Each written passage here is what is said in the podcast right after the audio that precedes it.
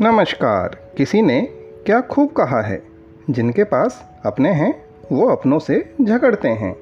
जिनका कोई अपना नहीं, वो अपनों को तरसते हैं। कल ना हम होंगे, ना गिला होगा।